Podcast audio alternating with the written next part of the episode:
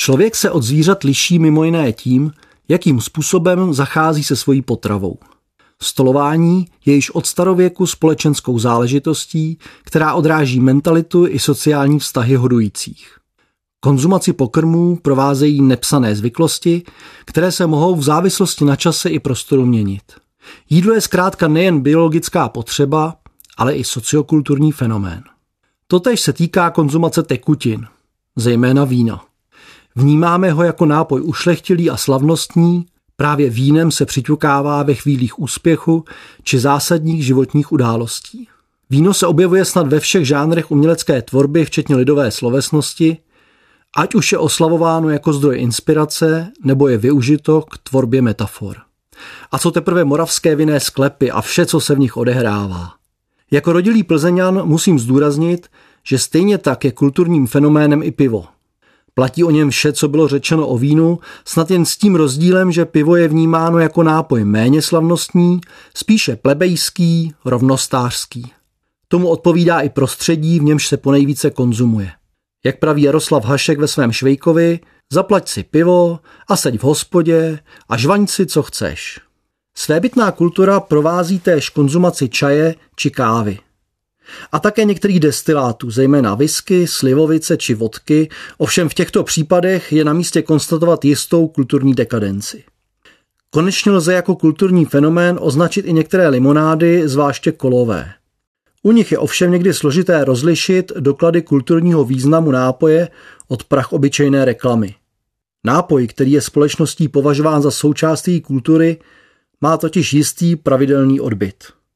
Jedním ze základních marketingových postupů výrobců nápojů je tudíž kulturu jejich konzumace podporovat a pokud neexistuje, tak ji vytvořit. Jsem přesvědčen, že mezi svébytné kulturní fenomény patří přinejmenším v tuzemsku ještě jeden dosud opomíjený nápoj.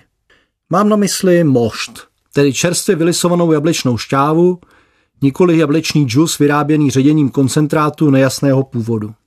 Mošt je záležitostí sezónní a tato sezóna právě vrcholí. Letošní úroda jablek je navíc navzdory suchému létu mimořádně hojná. Specifikem moštu je jeho krátká doba trvanlivosti. Tu lze výrazně prodloužit pasterizací, při níž ovšem dochází k jisté chuťové deformaci a částečné ztrátě vitamínů. Druhá metoda, zamražení, je k nápoji rozhodně šetrnější, ovšem klade zvýšené nároky na prostor mrazáku a vyžaduje trpělivost při rozmrazování. Společenský význam moštu se u jeho konzumace příliš neprojevuje. Byť jsou známy různé kolektivní ochutnávky moštu a v některých rodinách, včetně té naší, nemůže rozmrazený mošt chybět na vánoční tabuli. O to významnější je však společenský rozměr výroby moštu, tedy moštování. Většina moštáren je provozována dobrovolníky z řad Českého svazu zahrádkářů, často jen jeden den v týdnu, většinou o víkendu. Zájemci o moštování vytvoří v den D před moštárnou mohutnou frontu. Následuje několika hodinová konverzace, doprovázená rituálním posouváním kárek, pytlů, přepravek či jiných nádob z jablky. Pozorováním takto utvořeného schromáždění snadno odhalíte sociální postavení jednotlivých členů v rámci místní komunity i jejich vzájemné vztahy. Výhodou moštu je jeho pozitivní vliv na lidský organismus, konzumace tohoto nápoje je tedy vhodná i pro malé děti.